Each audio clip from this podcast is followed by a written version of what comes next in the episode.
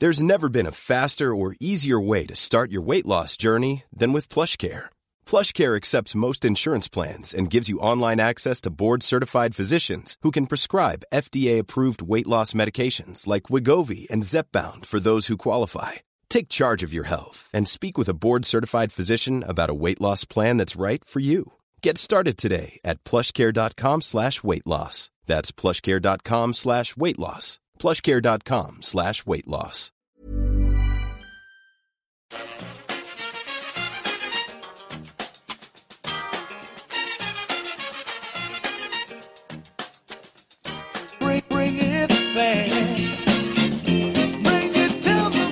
Hello and welcome back to the E P L Roundtable. I'm your host, Kevin DeVries, and as always, if you'd like to reach us at the podcast, you can do so by either tweeting us at E P L Roundtable or emailing us at eplroundtable at gmail dot com.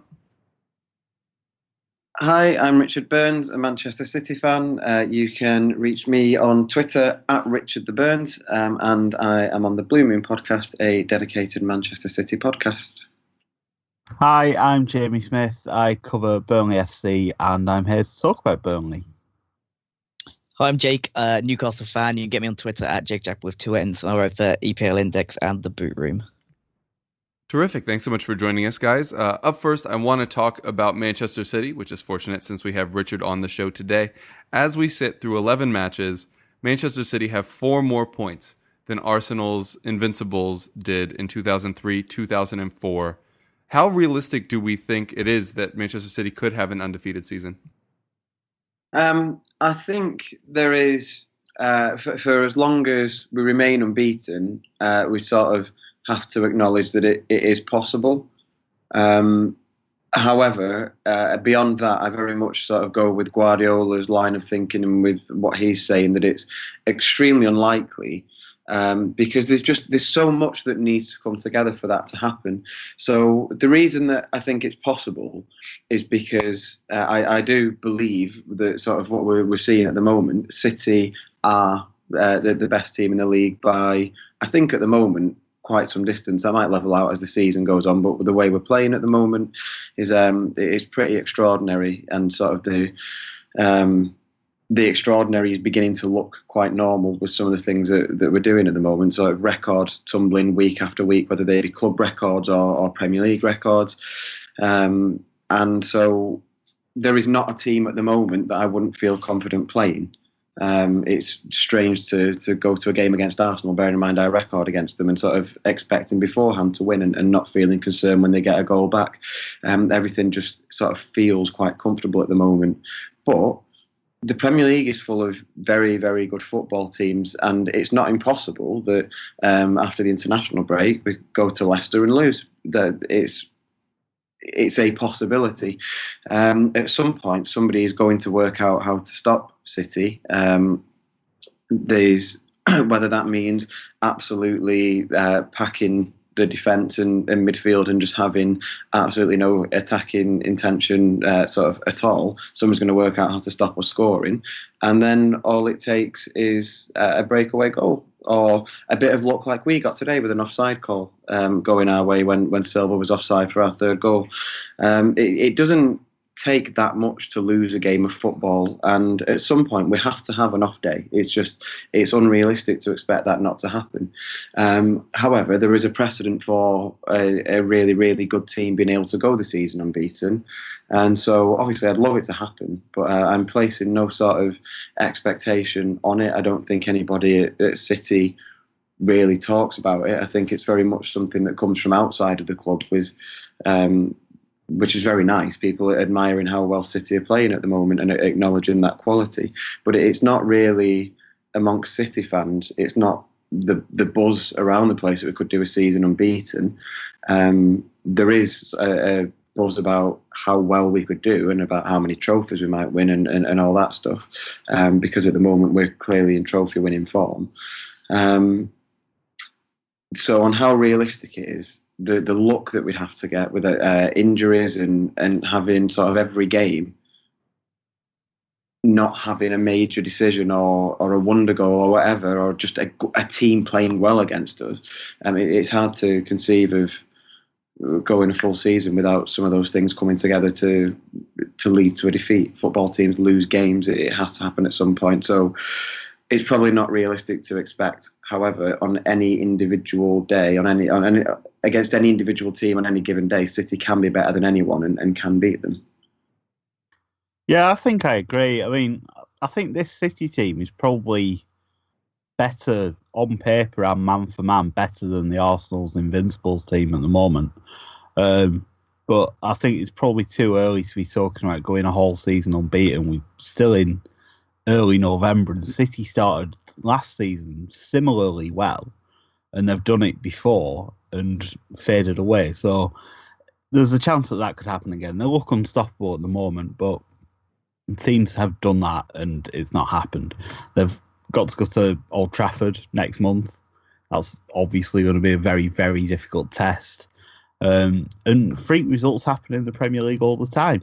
Burnley won at Chelsea on the opening day. Huddersfield beat Man United the other weekend. These things happen as a matter of course in the Premier League. It seems it's it's asking a lot for that not to happen to City at some point. And someone might just be better than them on the day as well. It doesn't have to be a, a sort of freak result that happens. Um, I think also um, they've, they've had luck at times. Like Richard said, they were a bit lucky at times today with the offside goal. We went to the Etihad recently. We were holding City reasonably easily until they got a penalty that was debatable, I think. Um, so, yeah, for me, it's too early. They could do it, but there's, there's too many variables at this stage. Yeah, I've got some got some feelings on this Man City team because... Uh, I always seem to come on this podcast and just give the strong opinions, which uh, I think last time I was on, I said Koeman should definitely get sacked. I think I was the only one to say that, and that, that came true. So I'm not calling myself the Oracle or anything, but I'm just about to blow some smoke up Man City and probably unsettle Richard a little bit, because I think I, I, I seriously think they've got a massive chance of winning the quadruple this season, and I don't I, I don't think I'm being overly dramatic and said so.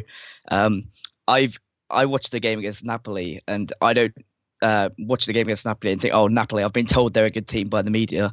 This much means City must be really good to beat them twice. I've watched Napoli four or five times already this season, and I know they're a good team. And the way City played against them was was incredible. Uh, Napoli sort of dominated the first thirty minutes. Then after that, City were unbelievable. And at this point, I think they're the best team I've ever seen in the Premier League in my lifetime. Um, I was quite young when the Invincibles were out, uh, were about, but it wasn't the best Premier League. Like now, I think we'd all agree this is probably the strongest league that England have had, mainly because of the, the money and things like that. But if, the the amount of like managerial talent, playing playing talent we have in this league is it's unbelievable. And City are blowing it away. Like today, they didn't even play well. I think Richard, would you agree? You didn't really play well today. It wasn't the best City have played at all. It's probably not even in your top five performances of the season. Well, no, that's the thing. I, I, I absolutely agree with that. And yet we were still, uh, by by any sort of normal standard, um, I would class that as a still a very good performance, because I thought we, we pretty much dominated the game. I thought we I thought City uh, controlled it. Uh, I think there were a few signs of physical and possibly um, mental fatigue after the uh, after the midweek game against Napoli, which was a, a really hard game. Um, I, I thought they showed a few signs of that at times. And yeah, I'd, I'd fully agree. I think sort of um, in this run of wins that started back with the third game of the season when we beat Bournemouth in the last minute, um, I, I think probably only Arsenal, Napoli and, and Burnley are games where I thought we were in, I came away from it thinking that we'd had a, a real test um, and, and really have to, I mean, obviously they always have to work for the win, but where it was clear that it hadn't come uh, maybe quite as easily as it has in some of the, the other high-scoring wins. And yet, th- despite that, despite feeling like it wasn't one of our really better performances this season, we still created a, a, a good few chances and still scored three goals, which is, the I guess, the, the frightening bit in terms of how well uh, how well they're playing at the moment, that even on the bad days, things are going very, very well. Yeah, yeah. For for me, it was the final ball. I didn't think the final ball was good at all. Yeah. There was that one moment from Sterling in the first half that was an, an awful ball, and there was three or four other like situations where in the last ten yeah, minutes. Yeah, yeah. There were three or four situations where I thought that if City were on form, they would have, you know, would have scored, and they still scored three goals. regardless of them, you know, not being great in the final third, which is just really scary to think about. And I think that the quality of the Premier League is probably going to stop them going unbeaten, because there are, any team can beat anyone. And, you know, there's going to be a, there's going to be tiredness, there's going to be injuries and things like that. But I do think this City team is, is the best team I've ever seen in my lifetime in the Premier League. And I think, as things stand in Europe as well, they're probably the favourites to win the Champions League. I think they're the team playing best in Europe. And then the other two cup competitions, like, people talk about the quadruple all the time. They always used to talk about it when Mourinho's Chelsea, um, Ferguson and Man United got talked about a few times. And I think this City team, if, if anyone's going to do it, I wouldn't be surprised if it's this City team, whether it's this season, next season or the year after. I think this City team is going to win so many trophies, and it's going to be looked back on as probably the best team we've seen in the Premier League. Just while we're on City, um, Richard, I have to pick City up on this fifteen-game winning run thing. Like, does a draw against Wolves count as a win now? Like... Right. Now, see, I um, I definitely see both sides of this. I'm mildly uncomfortable with it counting towards the record. However... Yeah. There, is, there, there is has press- to be a winner on the night, so yeah, it kind so of makes sense. But it, you didn't win the game. No, I agree. They didn't win the game, but they progressed. And there is the only thing I'd say with it um, is this isn't just a City thing. There's precedent for this. So, um, for example, uh, Alex Ferguson's one hundredth European win. Uh, oh, away European win. No, that can't be. Yeah, his one hundredth European win or whatever it was with United was won on penalties. And uh, I think in oh, there was another game. There was another one where it's it's been counted towards a record, a team winning on penalties. And so, although I'm not in, I'm not um, completely in agreement with counting a game that was drawn. Yeah. In a sequence of wins, uh, there is precedent. This isn't just City sort of sure. belligerently I just, trying just, to play. I hope you stop winning at some point, because it's going to get more annoying as the season goes on. Yeah, I hope we don't. Um, to me, an asterisk record is like it's it's yeah, fourteen yeah. games. However, one game was won on penalties. It'll always have that with it. Um, but if I stop being objective and be subjective, of course it's a win. Of course it's a record. um, speaking on how good uh, City have been, um, kind of agree with you, Jake. Uh, Mauricio Pochettino was asked in his press conference about Manchester City and said they are currently the best team in Europe. Um, and there is a weird uh, animosity between Tottenham and City right now. So I was uh, surprised that he was so uh, willing to come out and say that. I was going to ask you guys who you thought had the best chance of upending City, but it kind of sounds like all of you just think it could just happen at any point and wouldn't require any particular matchups. Um, kind of following on with the European football uh, note, another great week for British teams in the Champions League. Uh, United, Liverpool, City, and Tottenham all lead their groups. Chelsea still in a position to advance in second in their group. Um, do you care how the other Premier League teams do in the Champions League? Do you feel like it promotes the strength of the league Uh, throughout the continent, or do you not really care since it's not your club? I, um, at the, the risk of just being blunt, I could hardly care less. Um, other than sort of being very impressed by, by Tottenham's result, and I suppose that raising, um, piquing more of an interest in me, because Tottenham are a team that I get to see far more often than uh, other teams in the Champions League, because uh, obviously at the very least I get to see the highlights packages every week that um, that are on. So it it piques my interest, but I, I, I don't sort of sit and think, I hope the English clubs do well tonight, or um, have any sort of extra happiness for them. I'm very, nor do I have any animosity towards them. It's, a, you know, I was sort of, um, you know, you're impressed and you, you put yourself in the the shoes of the fans who've got to see their team beat Real Madrid, and you, I guess you sort of feel a happiness for them, because that's an incredible result. But beyond sort of, like I say, being a bit more interested in the English teams, I don't have any extra desire to see them win. Um, I, I'll be interested to uh, see how this uh, goes with, with the other guys, to be honest, because I, I probably consider myself quite a, a selfish football fan. If it's... Um, If it's not City or doesn't impact City, I don't really care how it goes. I'm interested in it, but um, it you know, sort of just, just everybody else can can get on with themselves and will worry about us. Yeah, I'm not really bothered either, to be honest. I think one of the one of the things that I do like about English teams going further in the Champions League is the level of coverage that we get is just much better. It feels like once the English teams are out or they're not doing well, the media just sort of loses interest and you don't get really good coverage of the all-European ties that don't involve Premier League teams. So from that perspective, I'd like English teams to stay in. Um, I'm not that bothered about the Champions League anyway until we qualify for it this season. Um, yeah, it's not really bothered. Doesn't affect Burnley that much anyway. Uh, and it's quite predictable, isn't it, the Champions League? Until you get into the business end, sort of March with the knockout, knockouts, quarterfinals, that sort of business. Until you get there, it's just a bit boring and rubbish anyway. It's too big, it's too overblown. Should be straight knockouts all the way through. Um, I think it, it's probably as good for the league if clubs are doing well in the Champions League. You probably attract a higher class of player. I don't think it's that much of a coincidence that the players that you'd probably consider to be the best players in the world have been in La Liga in the last few years, and they've been dominant in the Champions League. Madrid have won it back-to-back. Atleti have been to the final twice in the last four years or whatever. Um, and Barca obviously won it a few times before then. So I think you, the, the talent will concentrate where the titles are. Neymar going to P S G obviously changes that a little bit, and if they win it this year, then maybe it'll be balanced out a little bit. But yeah, to answer the question overall, not that fast. Yeah, I'd take a similar stance to that. I'm not too bothered. Uh, I have a vested interest in English teams doing well purely off a, off a selfish writing point of view, as I do a lot better there if English teams are doing well because, yeah, I I get asked to write more and stuff. But apart from that, it's it's not I'm not really that bothered. I like I just like watching football. I like watching the Champions League. I like watching what the sort of the best match of the night. Like I watched Napoli City. I didn't watch it because City are City and English. I just watched it because it was a really good matchup, and I'm I just watched football for that reason. I'm not that interested. There was a point when I used to be bothered and care about the coefficient, but I think they've made that a pretty closed up shop for English teams. I think the Premier League got the most money. We're always going to have loads of teams in the Champions League. It's not really an issue.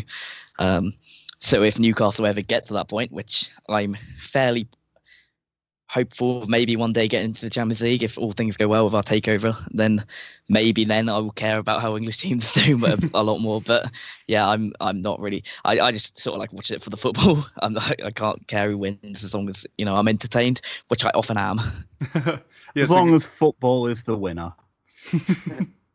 um, great point. Yeah, and on the coefficient, it doesn't actually matter for England anymore. They now have a guaranteed four teams uh, every year, so there's no longer that weird race with Italy, where they were kind of competing with each other for two or three years.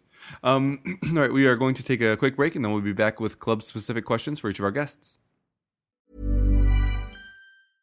Hey, I'm Ryan Reynolds. At Mint Mobile, we like to do the opposite of what Big Wireless does. They charge you a lot, we charge you a little. So naturally, when they announced they'd be raising their prices due to inflation, we decided to deflate our prices due to not hating you.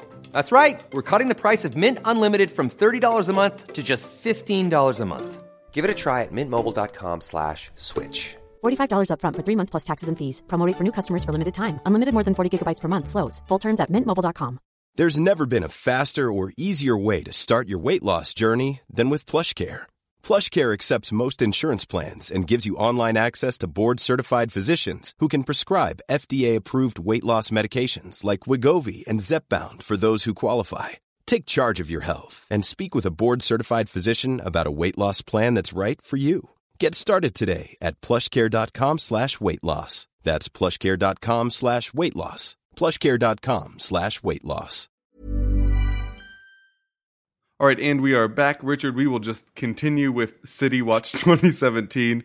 Um, there's been news uh, kind of came out of Rummenigge at Bayern saying that Alexis has picked his club for next year, considering how close that transfer looked uh, in the fall. I think uh, assumptions could be made that it could potentially be City, but now there's somewhat of a complication in that Leroy Sané has been in incredible form. Uh, as a City player, would you like to see a player like Alexis come and take one of the spots in your starting eleven, or would you rather see a player like Sané or Sterling just develop into that level of talent? Um, I'm not sure it's um, it's an either or situation. I think my biggest concern is not so much him taking a spot from Sterling, Sané or, or anybody else. My biggest concern is the risk of just unbalancing the team, of bringing a player in in January um, who obviously hasn't played with the team before and, and has to get used to that. Um, that that'd be my only concern.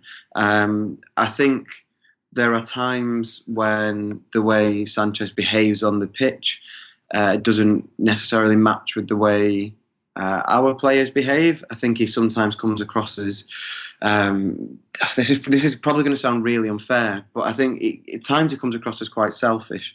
Um, you see quite often if something goes wrong, he does that sort of um, sitting on his knees and and gesticulating with his arms, because it sort of appears that everything else is every, everything is everybody else's fault and never his, and he wants to actively show that he cares more than everybody else.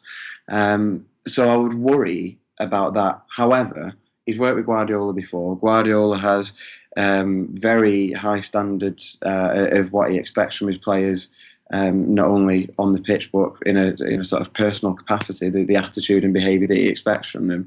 So obviously the fact that he wants Sanchez so much suggests that there shouldn't be any concerns about his behaviour or how he'd uh, blend into the squad.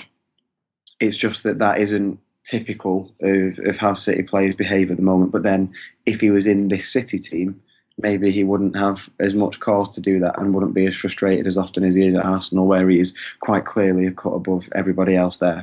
Um, I don't worry about him. I did in the summer worry about whether he'd take a place from Sterling or, or Sané. I don't worry about that now because they're both proving themselves. Um, and the Sterling and in particular at the moment is undroppable. Uh, he's, obviously we have rotation, so every now and then he has to uh, take a seat on the bench for that purpose, but his performances are, um, are incredible. He's hit a, a superb level of consistency. He's our top scorer for the season, which for a, a, a player who can't shoot apparently or, or has, always, has always had problems with his finishing and decision making, uh, says quite a lot that he's the top scorer in this team. So there'd be no reason to take him out. What I think Sanchez would allow, rather than seeing it as stopping Sané or Sterling, I think it would allow us uh, and it would allow Guardiola more sort of tactical flexibility with that team. He's clearly moving uh, Sterling central. He, he still obviously gets wide, but when you look at the goals that he's scoring, they are typical of Guardiola teams. From a ball out wide, there's, Sterling is actually usually in the box rather than necessarily providing that ball, and a lot of his goals are coming from uh, from that and taking a ball in either from Sané or uh, from one of the fullbacks who's attacking, which is exactly sort of how Guardiola's always set his teams up. He's explicitly said he sees Sterling's future as being in the centre, and so I think Sanchez complements that because he can do the lot across the front, uh, and, and so he would probably facilitate Sterling moving central rather than blocking him. Um, and Sané, again, extremely impressive. His decision making is fantastic. His uh, his finishing, his assist rate is is unbelievable. So Sanchez would provide competition, but I don't think he blocks the path. He, I think he does just provide competition. And I thought before the season started that we looked crowded in attacking positions, but everybody's getting a chance. Um, and we're benefiting from it. And it keeps everybody to an incredibly high standard. So I don't I don't have any concerns on the playing front. I just worry about um, is January the best time to make a change to what is an incredibly uh, well-functioning unit at the moment. But then on the flip side of it, we've only got two out-and-out strikers in, in Aguero and Jesus. If one of them gets injured for even a month with the amount of games that we play because we're still in all competitions, uh, then you suddenly put a hell of a lot of pressure on one of those strikers, and that requires Guardiola to come up with a few different ideas because he wouldn't reasonably expect one of them to be playing seven to eight games in a month without a break, I don't think. So Sanchez could help ease that, and I suspect that if and when he comes in, uh, we'll probably quickly wonder why we ever wondered how he would fit in. It's interesting that you said pathway there, Richard, because it's it's certainly add to the the options. But taking a more medium term view, what would signing Sanchez mean for someone like like Phil Foden, who was so brilliant at the under seventeen World Cup? Everyone seems to think he's the the next best thing, but how is he how's he going to get a chance at City if he's signing more forwards? Uh, that's that's a really good question. Um, youngsters, I mean, the kids have a very, very difficult path at City anyway. When you when you're able to attract top class players, it's always going to make it harder to get those youngsters into the team. There's been a lot of uh, very highly rated players that have um, that have got fed up or that have seen their path is is blocked. Uh, Jadon Sancho moving in the summer to Dortmund is the the obvious example of that. Um, one that we will probably regret in years to come and see it as being very clumsily handled. Um, it's really hard, I think, when when you want to win every competition you're in, to put the trust in in the kids who are inexperienced. I can see why the the route is so often to loan them out, but then they don't break in because we've typically signed players in the meantime. Um, I don't really have an answer to that. We, I mean, this is something that comes up again and again and again between City fans. Uh, there are those who are desperate to see academy products in the team, those who don't really care so much about that side of it. Foden is probably a, a particularly special case because he's a very local lad. Um, City fan, born and bred and everything, and people always tend to Uh, have a, a, a sort of special fondness for those for those players, and it's something that we've not had at City for a long time. So how he gets in, I don't know. I, I guess the, the two Champions League games coming up where we already know that we're through, I'd imagine you'll get a chance in at least one of those, particularly if we've already guaranteed top spot by the time we play Shakhtar, because the Shakhtar yeah. game in December falls just before the derby, so he's going to be desperate to rest players for that, I think, and that will be an in for him. What is noticeable about Foden is that Guardiola, right from pre-season, um, has been speaking about how he will get his chance in the first team, so it's not like he's been shy about building this lad up. I think after the friendly against United, Guardiola said that he hadn't seen uh, anything so special for years and told all the journalists that, that were sort of there that they should feel very privileged to have witnessed the start of something special. So he clearly has very high hopes for Foden, and we've seen him develop youngsters very well before Guardiola and fit, that fit sort of young players into very good teams. Um But how, like, I don't see a clear path for it. It's a very fair question and one that I'd love to have an answer to, but um, I don't. It's really hard to see how the kids get a chance. But right now, he's only seventeen. Like, it's mad to think he should be given first-team football. That's incredibly young. It is, it is. I, I, but, but the best seventeen-year-olds in Spain get games. The best seventeen-year-olds in Germany get games. It's one of the reasons that England's senior team isn't very good, is because when these kids are very highly rated, they just don't get first-team football. And I think it's no coincidence that England's two best players at the moment, probably, Harry Kane and Dele Alli, went out on loan. Kane went out on loan. Dele Alli played a lot of games as a kid in League One with M K Dons. So someone like Phil Foden, I think, you just have to take a stand at some point and say, this kid's brilliant, we're going to have to play him. I just, I think it's too. Mbappe broke through last season at eighteen, and that was it. And he was, inc- he's an incredibly gifted talent. Like I did, like, and he he broke through at eighteen. I think seventeen is very young, and I think I've seen some calls from, from professional footballers saying that these under seventeen players should should be given Premier League experience now, and and I've even seen one claim that some of them should go to the World Cup this summer, which is absolutely ridiculous. I think it, it's all about measuring expectations. They're very young; they've got a lot of development to go through, and I think he could learn a lot on the training ground as opposed to just being thrown into Premier League football, where he could just get his career destroyed so quickly. I I think he, I think he, when I've seen him for the under seventeens, I think he's good. But when you've got De Bruyne, Silva, Sterling, Sané, he's nowhere near that level, and it would be crazy to throw him in. Yeah, I, I, I agree with that on Foden. I guess I was uh, probably, uh, in answering the question, probably taking the point just as general, how do youth players get into the City team, and that's the bit that is really hard. I agree I wouldn't be throwing him into league games just yet, um, or, or probably for a couple of years, really. But at some point, there has to come the chance to put him in. And at whatever age they decide to do that, whether they wait until he's twenty or twenty-one before he starts getting uh, regular chances, um, there's still going to be very good players in front of him. So at whatever point it comes, there still has to be a leap of faith, um, because he's only going to get experience one way, and that's playing him. So I agree, I'm not I'm not concerned about it now, but just sort of extrapolating the point to any youth player that wants to get through at City.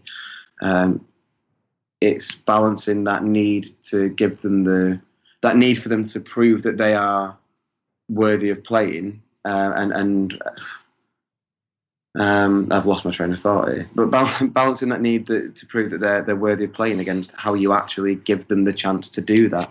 I guess it's a it's a really difficult balance to strike. Yeah, it'll be interesting to see how all those U seventeen players are, are brought through. And there was actually a, a really interesting discussion on our championship show about what's the responsibility level for clubs to get those players to uh, you know, regular football and then the international stage. And I think it's just kind of a, a process. And I think it, it varies for a, a lot of different players. And I think if there was one clear way to do it, you would do it all the time. I, I do agree agree with Jamie that having players get their football younger, like specifically for the U S, uh, Pulisic at Dortmund is obviously, that's huge for his development, but you also have players that crumble under that uh, pressure, as Jake said. So I just think it's a balance, and if there was a right answer, everybody would do it one way. Um, coming to you now, Jamie, uh, probably too late in the show to talk about this, uh, but Burnley are currently level with Chelsea, Liverpool, and Arsenal in the yep. Premier League table, um, have been playing yep. some some solid football this year. Uh, but now, seems like something could come and derail that, which is potentially Dyche leaving for Everton. Uh, do you think the story should be more what you've done thus far, or what could happen if Dyche does leave? I think it's it's it's understandable, isn't it? I mean, um, Burnley's success is, is built very much on a solid defence and organised systems, and it's not very interesting to talk about. Um, so the, the media has to find a new route into talking about how Burnley are doing well, and that inevitably means that the manager gets linked with other jobs. Um, in terms of losing Dyche, I think the timing now is probably as good as it's going to be. Um, there's been a lot of talk about Dyche and what his next step's going to be, especially in the summer when he was linked very strongly with Crystal Palace and they went with De Boer instead, and look how well that worked out. Um, so I think it's always been difficult to see what his next step is. If Everton offer him the job, I don't think it's a big decision to make, to be honest. Um, we're seventh in the league now, fair enough, but Everton finished there last season. They started badly, but you'd back them to probably finish in the top half again and be pushing to break into that sort of top six, big six clubs. So I think he would have to go. Um, how we cope with that, obviously, a lot of Burnley fans are concerned because the last time we lost the manager in the middle of the season when we were in the Premier League, we appointed Brian Laws. Um, I think as long as we don't do that again, it's going to be better. Um, but yeah, I mean, we've got nineteen points on the board already. We're halfway to safety. It's November. Um, so we're a very attractive proposition, I think. Last time the job came up in the Premier League when we appointed Brian Laws. And we keep saying that because can you believe Brian Laws got a job in the Premier League? I still can't. It was seven years ago or whatever. But Andre Villas-Boas was among the applicants that time um, before he before he was in charge of Chelsea and Spurs and, and various other clubs around Europe. So a lot of highly rated young coaches will be interested in that job, as well as obviously the names like Allardyce and Moyes, who would probably get linked with it. Um, so I think in terms of attracting a good quality manager to then take the club on, I think we're in a good position. Some fans, fair enough, would like him to stay until the end of the season. There's a lot of talk about seeing the job through. I don't know exactly what that means. When you're in charge of a football club, the job is never really done. Even when you win loads of trophies, the challenge is always to then do it again. Um, so there's never going to be a really clean break. For me, getting Burnley into the Premier League and then keeping us in the Premier League, that was the job done for me. Um, in terms of taking Burnley on to the next level, it's hard to see what the next level would be for a club like Burnley. Even sort of middle-league clubs like Stoke and West Brom, it's a case of swimming against the tide every year, just trying to tread water, and survival's still the ultimate goal. So I think if, if that's the level we're aspiring to be, a Stoke or a West Brom, you can see why Dyche will be interested by going to Everton, who probably have that more room for growth. They're going to move into a new stadium. They'll genuinely think they can be contenders for the Champions League every season, and fair play to them. Um, so I think it's a it's a difficult situation for the club in that they'll have known that this was always a chance. Ultimately, if your manager's getting linked with bigger clubs, it means that you're doing well. So you can't begrudge them too much. I think how he handles it is going to be important in how he is then seen by supporters. When Owen Coyle left and was replaced by Brian Laws, remember when Brian Laws got a Premier League job, um, it was very badly done. He basically disappeared up to Scotland, didn't do a press conference after a match, just disappeared, um, and and just sort of walked out and left everyone feeling a bit shell-shocked, took half his backroom staff with him, and really the heart of the, the heart and soul of the club sort of went with Owen Coyle, and it took us a long time to rebuild after that. Um, I think Dyche is a much more straightforward bloke. He, he'll try and do it in the best way that doesn't harm the club. I don't think he's, he's really going to come in and try and buy all our players, probably because they're not good enough for Everton anyway. Um, so, yeah, I think it's a good opportunity for him. Everton's a massive club, potential to be absolutely huge um, with all the money that they've got at the moment. Everton fans seem a bit upset that only Sean Dyche is going to get the job rather than an Ancelotti or a Thomas Tuchel or whatever, but... For for me, it's about time that someone like Dyche got the opportunity to manage at a club like Everton. And if he, if he does go, and it sounds like it might happen in the next couple of days, all the best to him. And I, I won't panic too much about what happens next at the club, because we're seventh in the Premier League. Like, why be worried? Yeah, I mean, there's there's definitely reason for you to be. Yeah, I mean, uh, pretty like, comfortable. You, you're almost halfway to safety from where we are now. Like. Yeah, we could get relegated, but it, it it would be extraordinary to get relegated from where we are now. We would have to be absolutely atrocious. Hmm. Um, so, yeah, I'm not too concerned. I think, actually, how far up the league we are and how many points we've got, it means that we can be a bit more left field in our thinking, rather than be like, oh, panic, give the job to Allardyce, we'll stay up. Um, I think we can be a bit riskier, maybe look abroad, someone who hasn't worked in the Premier League, someone who hasn't even worked in English football. Just think outside the box a little bit and just be a bit risky, because we're probably going to stay up anyway. Yeah. Um, yeah, nineteen points already uh, is definitely a, a benefit after just playing eleven matches. Um, yeah, hopefully hopefully it, it turns out well. As you say, it does sound like Uh, Dyche will be leaving, but will definitely be interesting to see who comes in and takes that job. And if they maintain the style that you currently play, are, are you expecting that in a, a potential appointee, or do you think you'd be more willing to just roll with whatever system a, a new manager could bring? I think um, you, you've got to work with what's there, and Dyche has, has he signed players that fit into what he wants to do. Um, he's also convinced players who maybe didn't quite fit that to then do that job. Players like Stephen Defoe, who sort of thought might leave in the summer. He wasn't happy with his game time. He wasn't happy with doing so much running around without the ball. Defoe this season has totally bought into it. He's a completely different player this season, playing in a, a different sort of role, and it's paid off handsomely for him and for the club. Um, so I think it would have to be someone who's going to play probably a similar style. I don't think anyone's going to come to Burnley and try and play like tiki-taka football, like do what De Boer did at Palace and just try and totally change the identity and the style and everything that everyone recognises about the club. I don't think that would be realistic. Um, so for that reason, if we're going to talk about names, it feels a bit like talking about who you want to be your next girlfriend before your wife's divorced you. But maybe someone like maybe someone like Michael O'Neill, Northern Ireland manager, done very well on no resources really. Um, gets the best out of his players. They run through brick walls for him every single game. That's what we need from a manager. So yeah, obviously depending on the World Cup playoffs, he, he wouldn't leave if they qualify. Um, but I think Michael O'Neill, someone of that sort of profile, would probably be a good fit.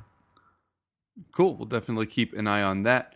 Uh, Jake, we haven't had you on since all of this Newcastle takeover stuff has happened. Obviously, uh, Mike Ashley been there for quite some time for to, to mixed results and reactions from the Newcastle faithful. Uh, A, how likely does it look like the, the buyout will go through? And secondly, what do we think the club would look like after it? Yeah, it's an interesting question and a difficult one for me to answer anyway. I don't have any sort of information on this, but I'll just go from what I've read and sort of the vibes I'm getting from people that I sort of trust on these things. I think um, your takeovers aren't a lot of fun. They're not like transfers. They, they take ages. So every every day I log into Twitter and I see Newcastle fans saying, oh, what, I hope there's, uh, is there any takeover news, asking journalists and stuff. it's not going to come out overnight. Like, these things take ages, and uh, they talk about uh, Mike Ashley Christmas. Of course he does, because he doesn't want to spend any money in January. That is, of course, what he wants to do. But um, yeah, it, I think there's there's hopeful vibes. It's going to go, go through before Christmas, uh, and if not, it, I think it's going to go through before the end of the season. I don't think this time in the summer, or, or you know, this time next year, or even in the summer, I don't think Mike Ashley will be owner of Newcastle, and I'm going to be very happy about that. I've seen a lot of people saying uh, it could be a lot worse than Mike Ashley. Um, what, um, be- maybe better the devil you know. Yeah, they said that with Pardew, and we got Benitez. Like, Newcastle is a club of huge potential. I'm not. I'm not trying to be sort of arrogant or maybe a bit deluded, but Newcastle are a huge club, and what Mike Ashley, Mike Ashley's managed it very sort of owned it very poorly. I think we've got a lot worse over his tenure.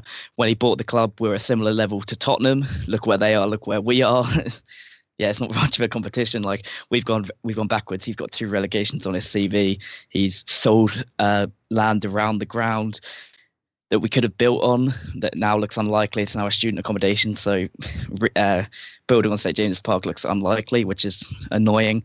I just think it's the right time for him to leave. Like, I think the reason he wants to sell is because the money's got a bit too crazy in the Premier League. He thought he could, before he could manage it and make a profit and hope to stay in the Premier League.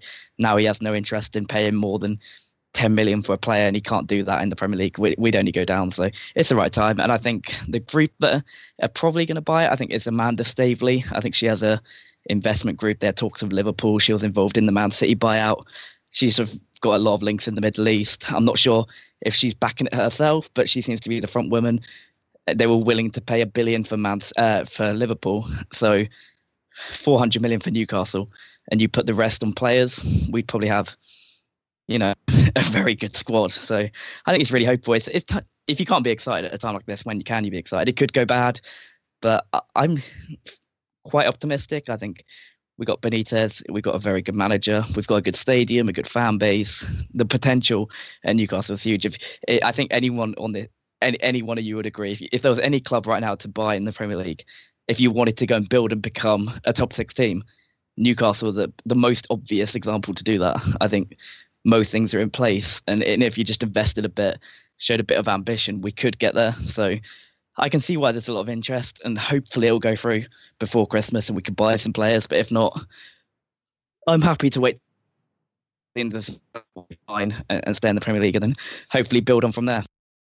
I mean, first of all, it looks like you will be fine, as you say, but a striker would be very appreciated at this time, based on the fact that Josselu Uh, does not like to put the ball in the back of the net. Uh, perhaps harsh, but the finishing not really high level there. Regardless of the ownership situation, do you think you'd address that position in January? Um, I'd hope so, but I don't think we would if Mike Ashley was still here. I don't think we'll buy anybody. I think he's got a very excuse not to do any transfer business now. So yeah, I think we, we've probably got a good enough squad to stay up as it is. A, a striker would have been good. I think if Rafa Benitez would have been backed in the summer, we'd probably be in a we'd probably be in a similar position to what Burnley are now. I think we've lost. There's four games that we've lost: Huddersfield, uh, Brighton, uh, Burnley, and, and Bournemouth. And after each defeat, I've seen a lot of fans complaining that, oh, this is a game we could regret. This is a, you know, these are teams that we should be beating, which is just incredibly arrogant. Like, who are we to think we should be beating these teams? We are a newly promoted team. These teams also probably look at Newcastle as a game they could win, and they all did. But we lost all game by we lost every game by one nil, which is annoying because it's so tight. But that's sort of the, the game plan we've got. We're going to go and try and be tight, try and keep a clean sheet, try and keep things tight, and then try and nick one on the on the break.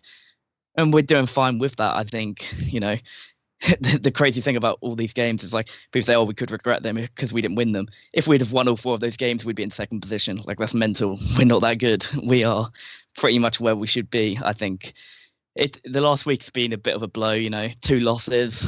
It's it's tough to take, and there's a lot of people uh, a lot, lot thinking now, oh, we're going to start slipping down the league. We're in a false position. We beat Palace, Swansea and West Ham. We're not very good. But, you know, the Premier League's not that simple. It's a long-term process. You don't make short-term decisions. Like, each game is very short-term. Like, you look at the longer process. We're doing fine. We've got we've got a good squad. We've got a good manager. We've got, you know, we're, we're, we're, we're progressing, we're competing well. I've th- I think watched Newcastle under McLaren. I watched them under Pardew. We got blown away three or four nil regularly. That's not happened once this season. Even against Tottenham, when we had ten men for half of the game, we only lost two nil. And I think um, that was probably one of Tottenham's you know lowest away victories in a while. You you were winning quite a few on the road, like three or four nil at that point in a row. And we had ten men and managed to, you know, keep it down to two nil. We're going to be fine. We're going to be in games. We're going to be competing well. I think, you know, we not we don't have great strikers. I think Dwight Gale scored. Uh, he got a goal at the weekend, which probably should have been given. But I can see why it wasn't. It was uh, an offside call when the linesman was looking across. You couldn't see the guy that was keeping him onside on the opposite side of the pitch. If it would have happened, the, if he was on the other side of the pitch, the linesman, it would have been given, and we probably would have won the game. So it's, we're not good enough to have those decisions go against us. At this point, we need those decisions to go for us, and they're not. So, yeah, we lost the game. It happens. On the strikers, I think we've got Mitrovic, who hasn't played in a while. He didn't come on at the weekend, which a lot of fans were annoyed about. But I, I think there's players like this at every club that when they're not in the team, fans think they're a lot better than they actually are.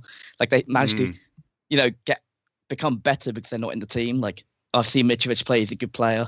I'd love to see him get given a go because Josselu's not working, but he's not like an incredible striker. It's not like Benitez is keeping like an incredible striker on the bench. He's an absolute liability, and that's why he's not in the team. It's yeah, it's yeah. We're we're a newly promoted club. We've got a uh, we're level on goal difference. I think we got four ten goals conceded. We're in eleventh position. We're doing absolutely fine.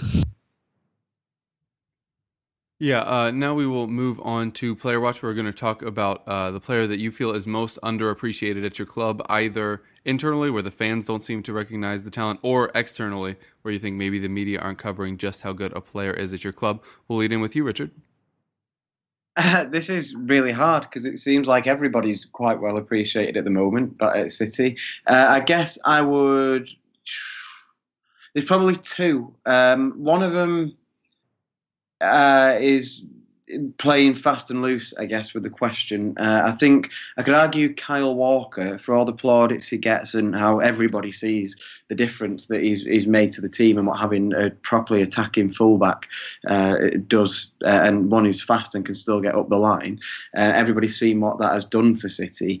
Uh, but I think he is judged uh, probably fairly, I guess, but he's judged against his price tag, which was particularly high and Um, made him the most expensive defender in the world at the time before we then went and bought Mendy uh, a few weeks later.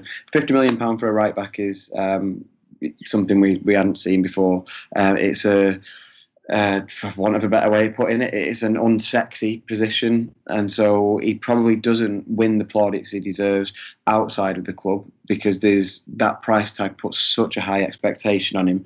Um But he is as important, that position is as important to City as all of our attacking positions because the fullbacks allow everything else to happen. It allows, it dictates where the midfielders sit, it dictates what the, the, the chance creation for the strikers. It's so important to the way that we use space and the way that um, the way that Guardiola uh, positions his players. That Walker has been absolutely instrumental, and the fact that we've got Danilo, who when we've seen him has been good, he's a, a perfectly capable right back, um, and we spent twenty-five million quid on him. Can't get a look in at the moment, and that will change. I mean, he did he did play against Napoli, so he's obviously going to be trusted in uh, in big games. But Walker is so good at the moment that it's very very hard uh, to to get Danilo in, who fits the bill for what we need, uh, but but is. Walker's just a, on a on a really really high level. Uh, the other one that, that definitely doesn't get plaudits is Otamendi. Um, he still suffers. I think we spoke before, Kev, about how sort of narrative cycles don't really change as as quickly mm-hmm. as they should. Um, so once there's once people have made the mind up on a player, that that sticks, even though the player might improve. Uh, Otamendi has, has really, really improved uh, under Guardiola. Um, the, he still has the occasional rash moment in him. Uh, I think our win at Chelsea, he, he nearly cost us a game by diving in with a, a really stupid tackle on the touchline, giving away a free kick where we were under no danger. Straight away in stoppage time and one nil up gives, uh, gives Chelsea a, a dead ball. uh, close to the box. So he does still have a rash moment in him, but the vast majority of the time what we're seeing is that he's learnt to uh, basically defend on his feet rather than on his backside. Is that the rashness is um, it, it is going, uh, it is being taken out of his game. He is clearly put in a lot of work, because that diving in, that charging forward was his natural game, and he has had to, uh, I guess, tame his own instincts, tame the way that he plays. Um, it's not like he's just like he had a foundation to work on and he's improved on it. He has changed the way that he defends. Um, on the ball, he's very, very good. And so all the stuff that we're seeing with Stones, we keep seeing these stats about how Stones has got the best pass accuracy of any player in Europe's top five leagues and all this stuff, uh, because he's doing so well and making good on what everybody saw was, or what most people saw was uh, really good potential. He's now, um, he's now reaching that. Uh, I think the guy next to him is going massively underappreciated. And the, the test, I think, is ask any City fan at the moment, would a fit Vincent Kompany walk back into this team? And the honest answer has to be no. And I, I can't think of a higher compliment you can pay a central defender at City than saying our sort of talismanic captain who we spent years not being able to play without will now struggle to get back into the team, even if you sort of assume perfect fitness. So I think Otamendi deserves a lot of credit. And he's even weighing in with a couple of goals. So he's doing everything at the moment. And uh, he's had to overcome being a bit of a scapegoat to do that. So I think it's it's really nice to see. Mm. Uh, Jamie, at Burnley, who do you feel doesn't get the plaudits they deserve? Yeah, s- similar to Richard, really. It's diffi- It's always difficult to talk about players at Burnley because it, it it's so much about the collective and everyone plays for each other so much that individuals don't often shine that much. Um, I could talk about Nick Pope, who's been absolutely fantastic since coming in to replace Tom Heaton. People have been terrified that we might lose Tom Heaton for the last couple of seasons. Like, what what happens if Heaton goes? Oh. Well, Heaton's got injured and it's been fine because Nick Pope's the best young goalkeeper in the Premier League, so it's made absolutely no difference. I think he's kept clean sheets in more than half of his games. He's got the best save percentage in the Premier League at the moment. Um, he's been outstanding, to the extent that some Burnley fans have even suggested he should be in the England team, in the England squad, not the team already, even though he's essentially still a child in goalkeeping terms. Um, but it, it's actually Jack Cork that I want to pick out. When we signed Jack Cork in the summer, the, people were happy to see him back. He'd had a couple of loan spells when, when he was younger and done done well, but it, it wasn't seen as the sort of signing that was really going to take us on to the next level. I remember seeing Swansea fans being thrilled to have got ten million pounds for Jack for Jack Cork. This is a player with a lot of appearances in the Premier League who had done a fine job for Swansea, and they're terrible without him. So look how that works out. Um, but he's, he's been an absolute revelation. Last season we had Joey Barton playing in midfield a lot of the time, and Barton's Barton's positioning was excellent, and the way he read the game was really good. But in terms of covering the ground, it was a real area where we we struggled a little bit sometimes in just getting around the pitch and up the pitch when we were trying to counter and, and things like that. It just held us back a bit that Barton was so old and so slow.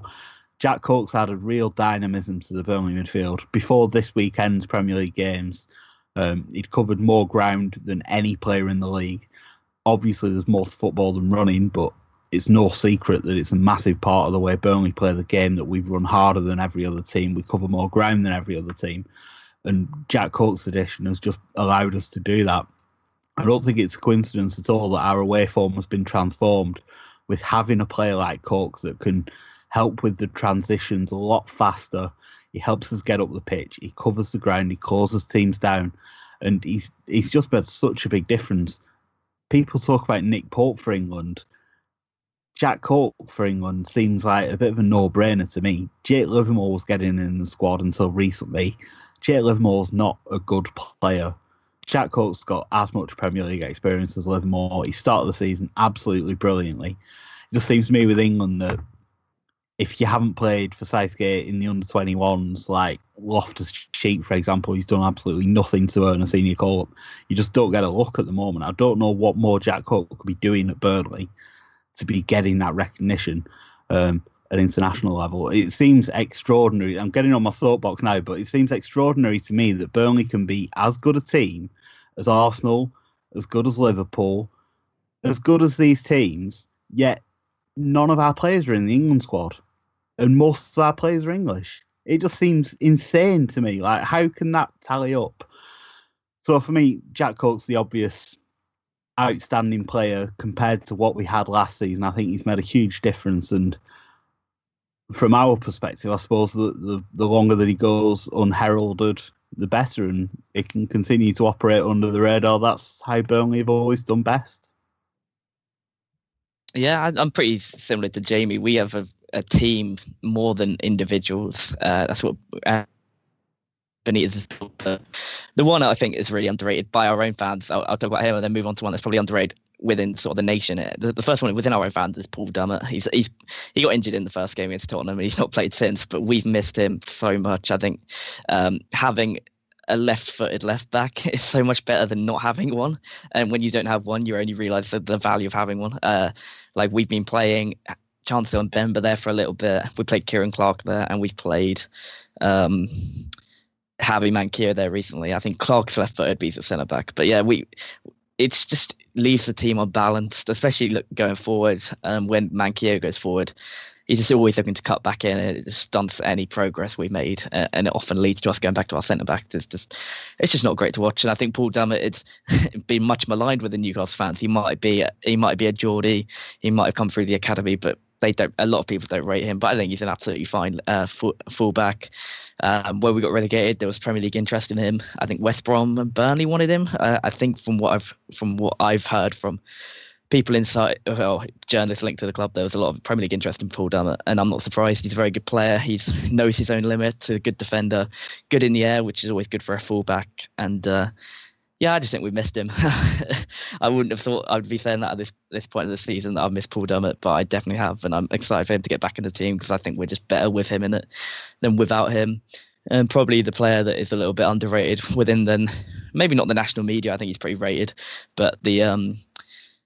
Maybe supporters of other clubs who pigeonhole him as a bit of an idiot, which he is, but he's also a very, very good player, and that's Jonjo Shelvey. I think he's, I don't think there's a better passer of the ball that is English, and I, I don't even think I'm being biased in saying that. When you watch him play football, he's always, every time he plays a pass, he gives the player receiving it an extra second to do something with it, and that is just such a good skill to have, and he does it with such a consistency that it's mad that he's not even talked about for England. Uh, I know uh, Jack Cork has done very well this season. He he should be in, uh, you know, talked about as well. There's a lot of players that are just look overlooked at smaller clubs. But Jonjo Shelvey's played for England.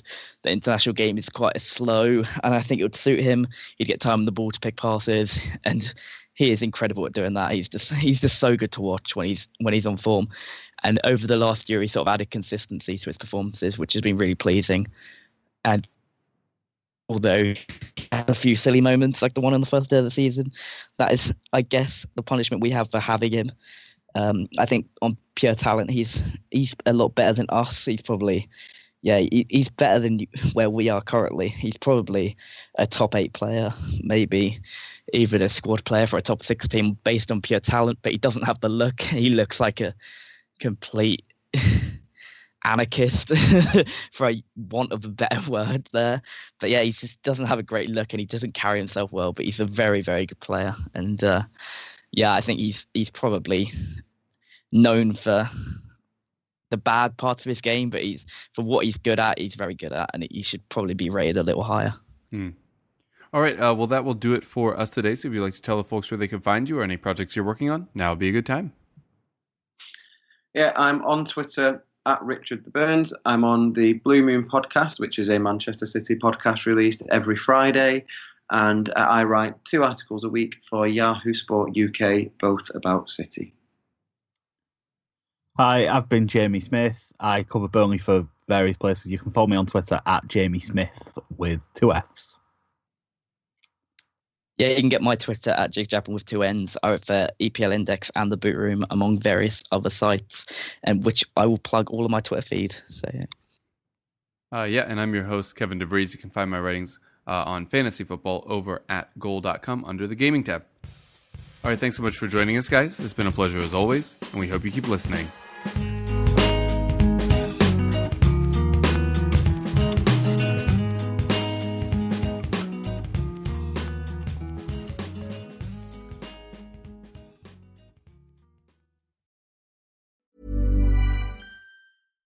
When you make decisions for your company, you look for the no-brainers. And if you have a lot of mailing to do, Stamps dot com is the ultimate no-brainer. It streamlines your processes to make your business more efficient, which makes you less busy.